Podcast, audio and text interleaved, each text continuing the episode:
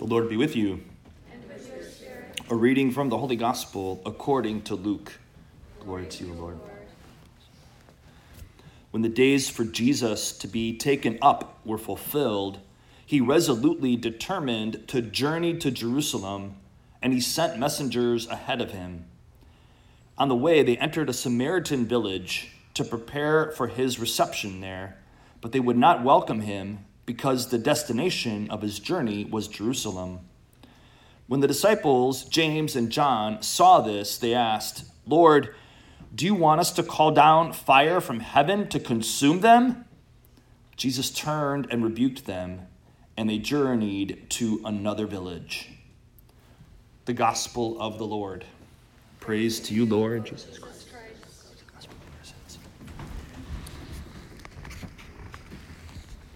Okay, I feel like I need to come down a little bit here.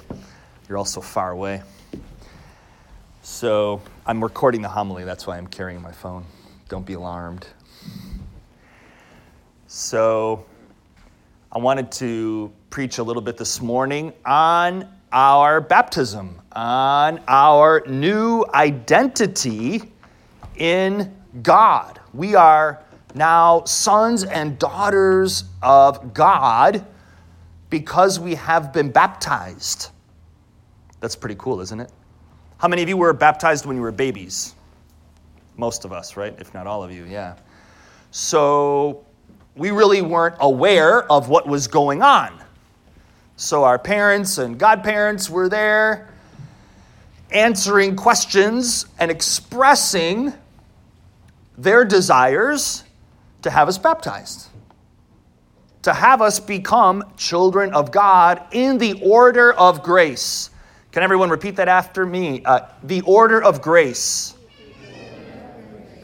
Louder. The order of grace. Order of grace. All right, very good.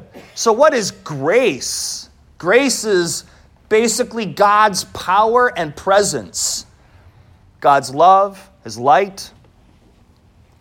So, we have literally been filled with this grace.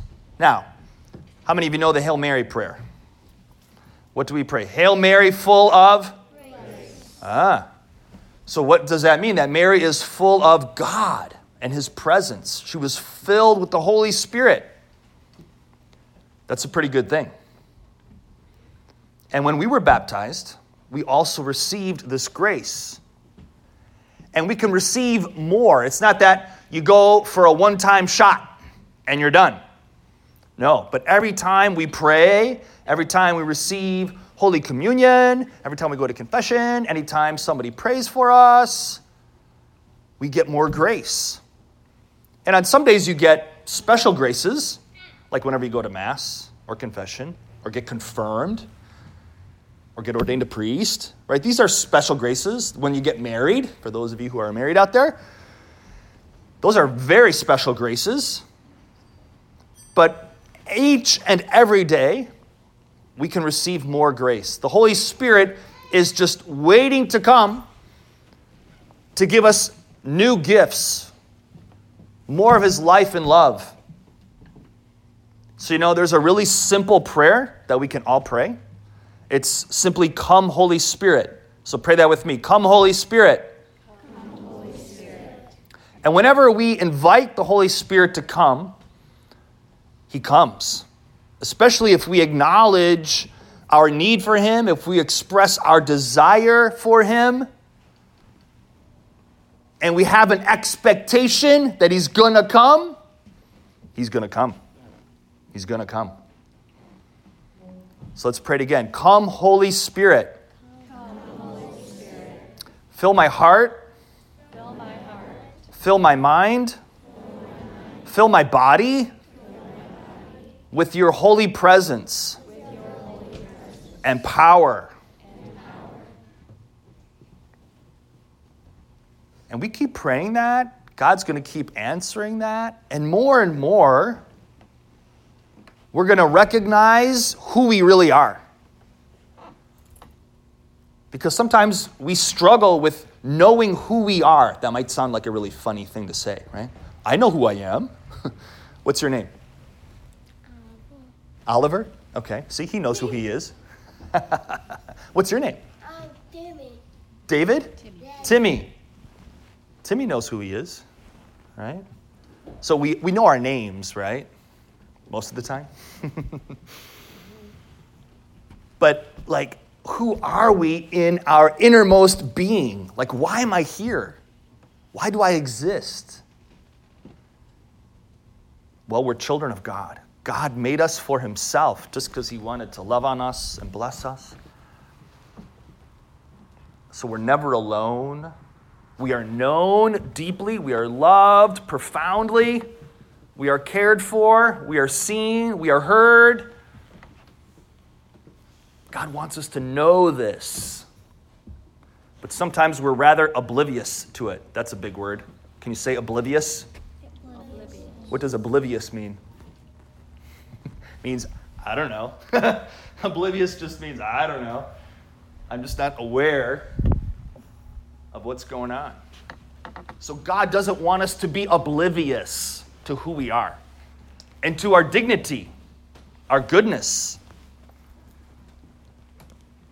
So the more we have the Holy Spirit flowing through us, the more we realize who we are and the goodness and the truth and the beauty that we all have. Not because of what we do, not because of you know what somebody thinks about us, but just for who we are, made in God's image and likeness. And sharing now, here's the thing, sharing in the very same anointing that Jesus himself received.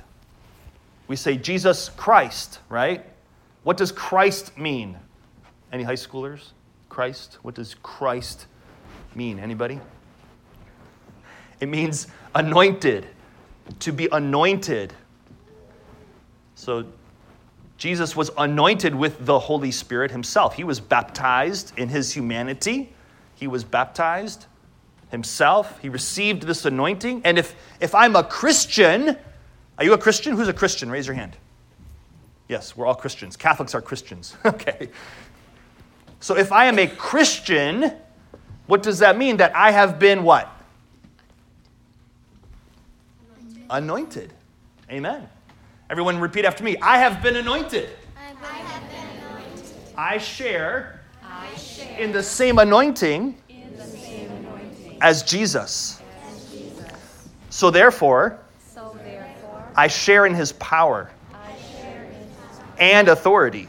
and authority. Whoa. Pretty cool, huh? But again, are we aware of this? You are? am. Amen, brother. So let's just continue to pray that we can be more and more aware of who we are and what we have received in Christ.